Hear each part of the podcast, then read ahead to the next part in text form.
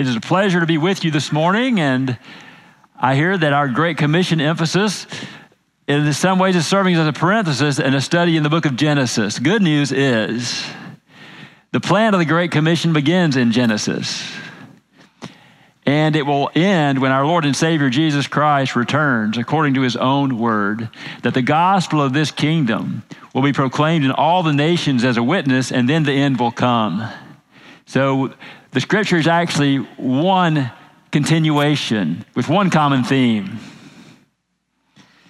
The Messiah will come, he will suffer, he will die for our sins, he will be raised from the dead. Those who believe in him will become his people so that the glory of our God might be spread throughout the whole, the whole earth as the water covers the sea. So this theme begins in Revelation with the first promise of a coming Savior, the woman's descendant, who would crush Satan's head, although he himself must suffer.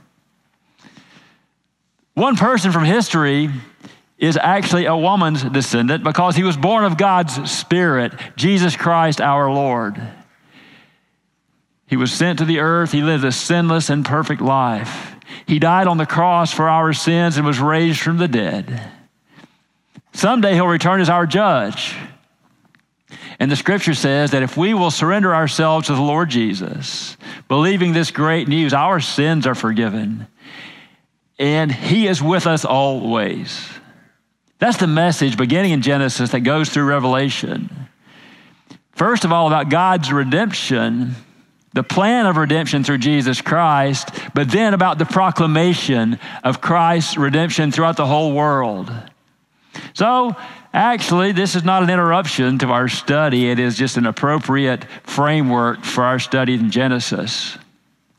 In a moment, I'll be uh, speaking to you from what we call the Great Commission in Matthew chapter 28, verses uh, 18 through 20.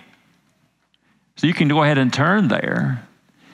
Now, as Celeste mentioned earlier, my, myself, my wife, and our family served in Southeast Asia uh, for almost 21 years. I'll be sharing with you today amazing things that God has done and that God continues to do. However, a little more than three years ago, the Lord brought us back uh, to the United States because of some medical problems. Praise the Lord. We're sensing His presence in the middle of that. And God used that for this time to redirect our ministry to focus on the diaspora peoples throughout North America refugees, international students, and immigrants. God is sending the world to us as well, right? So if we need to be doing missions here because God is sending the world here and also there. Not just praying about how missions is being done over there, but considering who are the diaspora peoples that God has brought near us. How can we disciple them according to the Great Commission? You might benefit from, uh, from the website you see on your screen, peoplegroups.info. There, in addition to finding information about who are the people groups living nearby, you can see some practical tools so you can begin embracing God's plan for them, encountering them, and also, as we encounter them, engaging them with the good news of the gospel. So, this might be a helpful place to begin to, to, to discover who are those diaspora peoples and how to reach out to them. But beginning in 1998, the Lord sent us to the world's largest Muslim country. For our first few years in country, having learned the language, I was teaching in a very uh, established traditional format in a, in a local seminary. I was teaching preaching, and praise God for that opportunity. And yet, as I was teaching preaching, the Lord began to stir up within myself and my wife's heart, my wife Kathy, just a burden for those unreached peoples around us. So it wasn't a total shock after a few years when our organizational leadership asked us to transition from seminary education to engage a, a, large unreached Muslim people group. The people group that you see on your screen, we call them the Be New people of Southeast Asia. Not their actual name, but just because of our desire for what God would do in their lives. So we knew the answer was yes. You know, when the Lord of the universe shows us what to do, there's only one appropriate answer, right? The answer is yes. Having said yes, then we say, okay, now what? Right? Yes, Lord, now what? Now, I knew what to, what to do when I taught there at the seminary. I knew how to teach preaching, and I, and I loved that, I loved that uh, opportunity and the fruit of it. But I had to honestly admit that we really knew nothing about how to engage and disciple a large unreached Muslim people group. We needed, we needed more than a method. We needed to see the divine plan, and we needed divine empowerment to see it take place. So, as we, as we enlisted prayer partners, also, I personally began praying desperate prayers to Almighty God. Somebody, sometimes people say, Can you unpack that a little for us? What did it look like? Well, it was ugly. It was ugly, but it was honest and it was sincere. Calling out, praying that God would move in their lives but also praying that God would show us what to do. On the surface, the, the chances for failure were tremendous. The chances for actually seeing it happen from a human standpoint weren't very good. There were some established churches scattered throughout the area of this people group, and they hadn't seen these people in mass come to know the Lord Jesus. It would take an act of God to see it happen, and we knew that. So, day after day, as I met God in prayer, calling out to Him, sometimes about usually an hour or a little more, occasionally three or four hours, just meeting God, calling out to Him to show us what to do, and that He would continue drawing these people to Himself. At the same time, the Spirit moved, my, moved me to begin memorizing Scripture, something I had done in college but hadn't done for a long time. So I began memorizing not only verses, but then verses in context turning into passages and sometimes you know would lead to, lead to memorizing a whole book of scripture. The goal wasn't memorize a book of scripture but the goal was i need to hear god. I need to hear god. And so just as i was talking to god he was speaking to me. What i, what I realized was pretty obvious we need to know how to do missions the way the lord taught us to do missions and the good news is, he told us before he went to the cross what missions would look like when the Holy Spirit came, especially in the upper room discourse of uh, John chapter 13 through 17. He made statements like this The one who believes in me, the works that I do, he will do also. And greater works than these will he do because I'm going to my Father. The works to which he was referring were the, the Great Commission works of Acts fulfillment of the Great Commission the way it originally happened. And to affirm that in John chapter 15, he painted a picture for his disciples of him being the vine and them being the branches. In John 15, 5, here's how he, here's how he showed this illustration of what he had said in chapter 14 about the greater works. I'm the vine and you're the branches. The one who abides in me and I in him will bear much fruit. For without me, you can do nothing. Okay. In 14, he's talking about doing the greater works of Christ, which is Great Commission fulfillment. And in the next chapter, he paints a picture and says, if you're not abiding in me, guess what you're not going to do? You're not going to do this. The key is to abide in Christ through the walk, which is prayer, through the word, but also through the works. Not simply praying, not simply studying Scripture, but stepping out by faith to do the works of God that He's commanded us to do. So, as I wrestle with the Lord in prayer, I begin seeing clearly in the Scripture there is a pattern for how the Great Commission is obeyed. Jesus Christ foretold he foretold what would happen in the upper room discourse. And then he gave a prescription, which is the Great Commission of how discipleship would happen among all the ethnic groups of the world. And then in Acts, we see a demonstration. We see a demonstration of how that took place. And so I began seeing this clearly.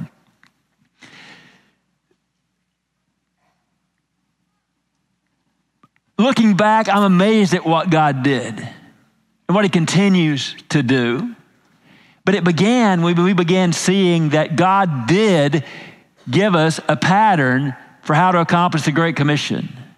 It wasn't simply pray and go do something. It was abiding Christ through the walk, the word, and the works, and obey the Great Commission the way that He gave it to us. And here it is Matthew chapter 28, beginning with verse 16. you can read there on the screen.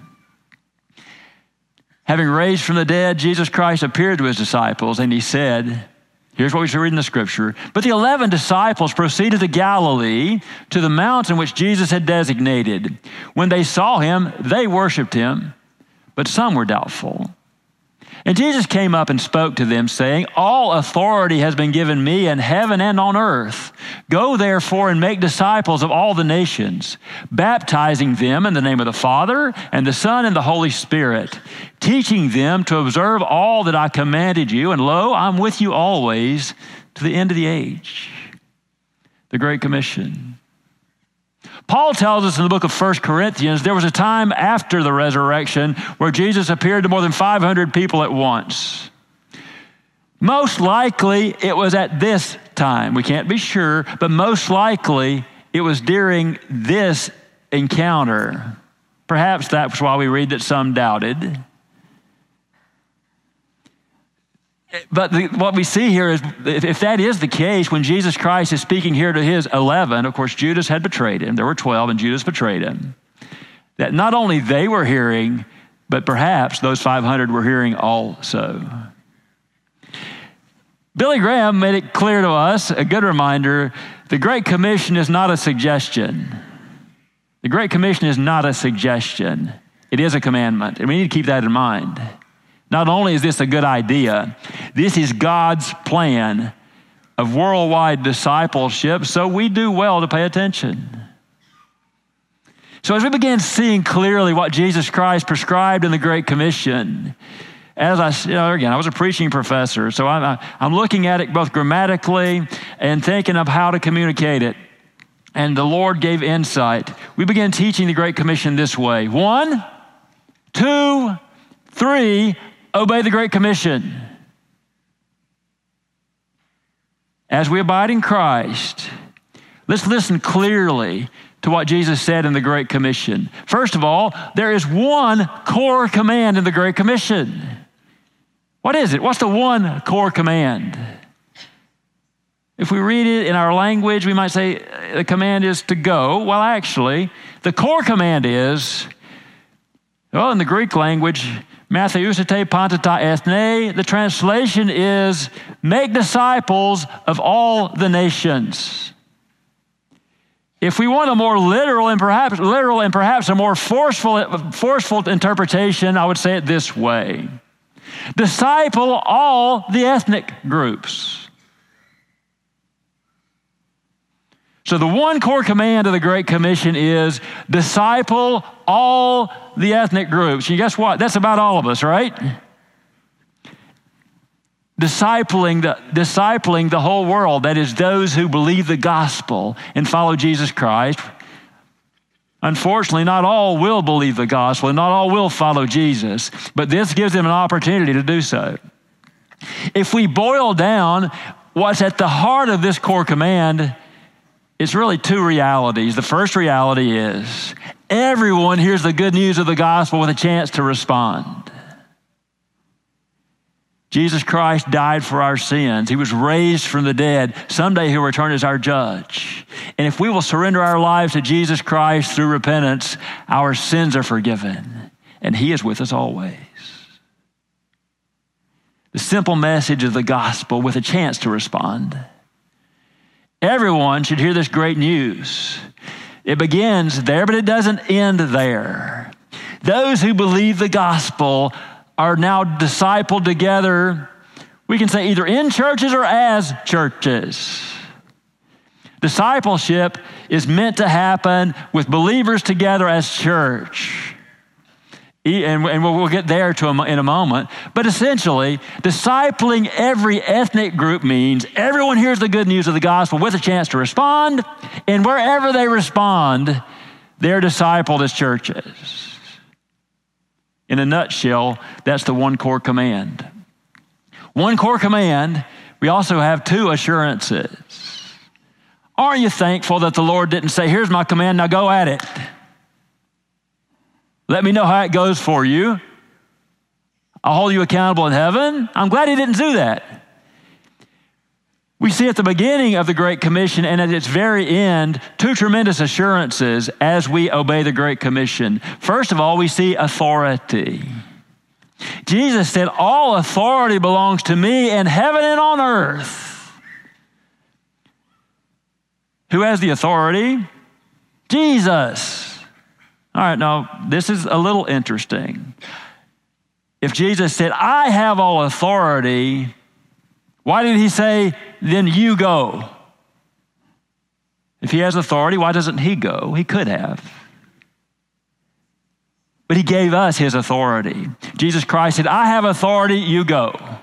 You go with my authority.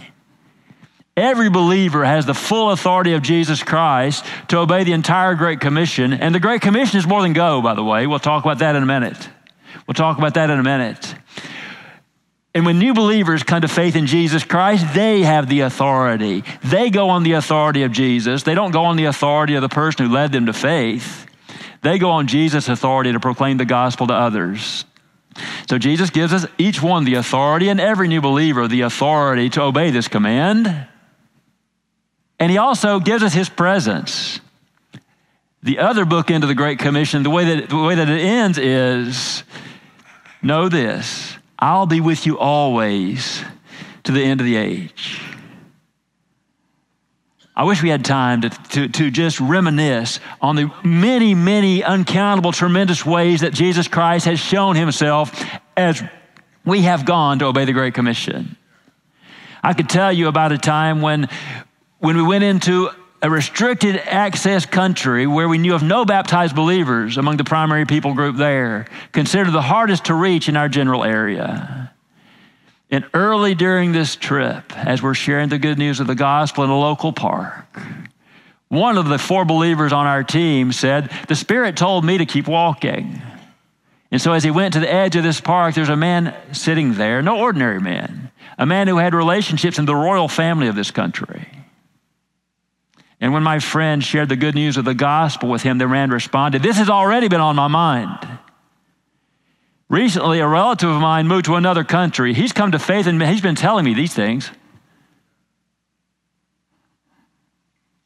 It's a work of God. Jesus Christ is with us when we obey the Great Commission. I mentioned earlier there are three keys from the Upper Room Discourse to abiding in Christ to fulfill, uh, uh, to fulfill the Great Commission. Walking with Christ in prayer being obedient to his word and also doing his works. And it's when we step out by faith to share the good news of the gospel with others with the intention of giving them an opportunity to respond that the Lord shows his face to us. During our ministry in Southeast Asia, often teams from churches would come work with us, and I promised them one thing. I promised them what Jesus promised. Jesus Christ is with us, and he will prove it. And when teams worked with us, every team left having led someone to faith, at least someone to faith during their trip, saying, Let me tell you what Jesus did. We have assurance of Christ's presence, and we see his presence most clearly in our lives when we're on mission, proclaiming the good news of the gospel to others. There's one core command, remember it? What is it? Disciple all the ethnic groups. There are two assurances we have Christ's authority and we have his presence. To do three tasks one, one command, two assurances, and three tasks. The three tasks of the Great Commission, quite simply, are going, baptizing, and teaching them to obey all that Christ commanded. Going is proclamation of the gospel. When they went, what did they do? As they were abiding in Christ in every place, living in the Spirit, that's the same thing, by the way. Abiding in Christ is living in the Spirit. Those aren't two realities, that's one reality. But as they were abiding in Christ, being led by God's Spirit, they would meet people and they would share the good news of the gospel with them. Gospel proclamation in Acts was never delayed past the first meeting intentionally course, there are times when gospel proclamation falls apart because someone doesn't have time or something happens. But the intent was during this first conversation, we introduce ourselves based on the gospel that we now believe. So, going is proclamation of the gospel. Those who go are also prepared to baptize those who come to faith. And we'll, we'll, unpack this a little bit more later. There's no category of believers in the New Testament who weren't baptized. Why? Because those who went and held out the good news of the gospel baptized them. That's the way the plan worked in the early church. So, going and baptizing. And those who are baptized are taught now to obey all the commands of Christ teaching them to obey everything. How many commands of the Lord should new believers obey? Well, all of them. When should they obey them? Well, as soon as they learn them, we could say right now. But, you know, unfortunately, people aren't like computers, right, where we can just download everything at once. But as we as new believers learn the commands and the expectations of scripture, they're simply to obey them all together as church. Well, where should we begin? Where should we begin when we're teaching new believers the commands of our Lord? We begin with this one. We begin with this one. Christ is giving the Great Commission, his discipleship command, when he said, Teach them to obey all the commands. And what we realize in Acts, they obeyed this one first. Their identity was the good news of the gospel. They had died with Jesus. Now they were alive, pictured by their baptism. The first thing they were taught to do was you know your identity, now begin identifying yourself with the gospel. So they would meet people and share the good news of the gospel. Those who were open would begin, they would, they would, they would believe the gospel, be baptized, they would become churches together and guided by those who had led them to faith, now they would obey all the commands of Scripture together as church. But it depended on them immediately sharing the good news of the gospel with others with the intention of forming churches. One core command disciple all the ethnic groups. Everyone hears the good news of the gospel with a chance to respond, and wherever they respond, they're discipled as churches. Two assurances. Every believer has the authority of Jesus Christ to do it, and Jesus is with them while they do it. To do three tasks. Going is gospel proclamation. When, when those believers come to faith, they are now baptized, and now they become churches to obey all the commands of Scripture. We have three tasks in the Great Commission going, baptizing, and teaching them to obey. Those who hear the good news of the gospel also have three tasks believe the gospel, be baptized, and be the church. Believe the gospel, be baptized, and be the church. So, this is God's plan of discipleship. Okay? Now, Acts then gives us a demonstration. And so, as God had called us to reach this unreached people group, we begin seeing the same pattern in every place in Acts. The team did the same thing. As they were abiding in Christ, they boldly shared the good news of the gospel. When people came to faith, they baptized them. These new believers were taught to share with others so they would reach others and multiply, forming churches. They would then guide those churches to develop into healthy churches. Leaders would emerge from among the churches, and the, and the apostolic team would help them to, uh, to develop as leaders. And they were always working with churches to send people to new areas, to repeat the process in those areas. This is, this is the plan that we saw. If you want to read the whole plan, you can read it in my book called Plan A Abiding Christ, the Disciple of the World. The framework is one, two, three, obey the Great Commission. And the pattern is what I just, just briefly communicated on how the Great Commission was obeyed. And so we began obeying the Great Commission this way hanging out with people proclaiming the gospel to individuals, groups, and crowds. It looked a little bit like the, the, the, the screen you see right there. When they were open, we would do follow up with them. When they believed, we learned baptize them. We weren't ready early on with baptism. I don't know, maybe our faith was small, or perhaps we believed it's okay for new believers not to be baptized. It might be okay with us, but it's not okay. It's not okay with our Lord. That's why in the Great Commission, He commanded us to go and to baptize. And by the way, the only way a new believer can obey Christ's command to be baptized is for those who go to baptize them. And it matters. It matters.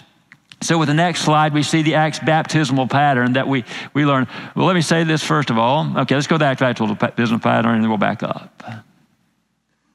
This is a summary of how that baptism was done in Acts. After believing the good news of the gospel, let's go to the baptismal slide. So, after believing the good news of the gospel, every new believer is baptized by immersion. Immersion is God's plan to picture the gospel. Some people say baptism isn't important, it's only a symbol. Baptism is the symbol, it is very important. It is the symbol of profession of faith in the gospel. That's why in Acts, baptism was their profession of faith. Did it save them? No, but it pictured, it pictured their profession of faith. They were baptized into Christ, and then usually as the first member of his church. Or uh, perhaps they joined other existing churches, but they were also baptized into the local body. Jesus died for our sins. He was raised from the dead. Do you believe this? Yes. Prove it with your body. Die and live again. Baptism was, was, was the picture of the gospel. So after believing the gospel, every new believer is baptized by immersion. One of those who reached them baptized them. Those who went also baptized according to the Great Commission. And it was urgent, therefore immediate. Once again, there's no category of unbaptized believers in the Bible. Baptism is very important. So, going proclamation of the gospel to individuals, groups, and crowds, baptizing and teaching them to obey all Christ's commands as churches. Simple Great Commission. So, God gave us grace as we obeyed the Great Commission beginning in, in, uh, in, late 2005 to proclaim the good news of the gospel to a Muslim man named Tamir. Through follow up, he heard the gospel clearly and he said, I've got lots of friends that need to hear this, more than 50.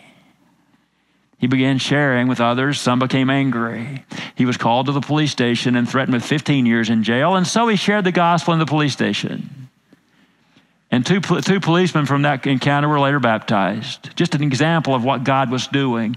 He led his good friend to faith. They were sharing the gospel with others, and they brought them to us, and God gave us wisdom to send them out to start churches and churches began to form. We guided their discipleship pattern. We helped them with leadership development, and their churches multiplied. Another stream in a different county started in 2006 and then also in 2007. God had prepared people so that when they heard the good news of the gospel, they believed, and they began proclaiming the good news of the gospel to others. As they shared the gospel and prayed for people in Jesus' name, often God would heal them. Very similar to what happened in Acts.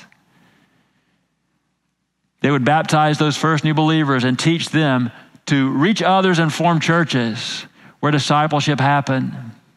Hundreds of streams of churches have now formed and multiplied, some past 30 generations. So when we reach a new believer and baptize that person, that's a first generation believer, and perhaps they would start a first generation church. If they reach others who start churches, those will be second generation churches. And if they, if they multiply, they often multiplied much more than one time two, three, four, ten, twelve, whatever. And when any of those churches reach someone else and they started a church, that would be a third generation church. Because of the work of God's Spirit, based on the New Testament uh, church planting pattern that I'm sharing with you, churches have, at least in one of those streams, multiplied past 30 generations. There are tens of thousands of churches. They're becoming faithful disciples of our Lord and Savior. And it happened simply as we were committed to abide in Christ and obey the original Great Commission according to the pattern that, we, that, that God had shown us in the book of Acts. You see, Acts is the demonstration. It's the only reliable record we have of how the Great Commission was originally obeyed. And there's a same pattern in every place. And so we, by identifying that pattern and seeing how, how the Great Commission was described in the New Testament epistles, we, we had faith to step out and to obey, and the Lord has done what He's done. Praise His name. So the encouragement I give to us is the encouragement I give to us is that every one of us be involved in Christ's Great Commission. Share the good news of the gospel in your immediate circle of friends, family, and relationships, but then go look beyond to the pockets of diaspora people living around us and also be involved in the mission worldwide through prayer, of course, through giving, and also by faithfully proclaiming the good news of the gospel and going. Take a look around. Obey the Great Commission here and there.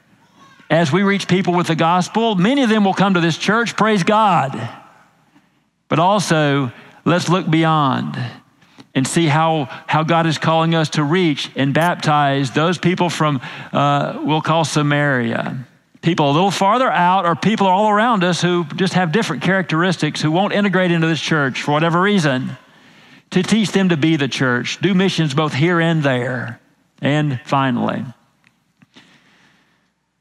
to consider not just church growth, but church planting to always be looking to where is God calling us to obey the Great Commission with the intent of planting churches in fulfillment of the Christ's Great Commission. And then we, sen- we, we, this church will sense the presence of Jesus Christ in a new and fresh way. Mission, mission leads revival. And if we step out by faith to do Christ's mission, we will have a spiritual renewal that, you know, that, that can only happen as we're on mission with Christ. And so that's the challenge that each, each of us have. One, two, three, obey the Great Commission. And so let me ask you how is God asking you to respond? Whether it be through uh, praying daily for missions, perhaps giving over and above what you've intended, or all at the same time proclaiming the gospel to, to others. Let's pray.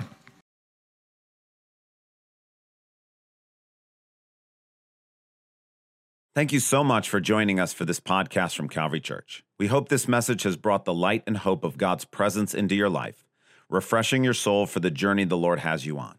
If you have a spiritual need or would like to connect further with the work God is doing through Calvary Church, seek us out online at calvarygr.org. On our website, you can also find an archive of previous messages from this series. Thanks for listening.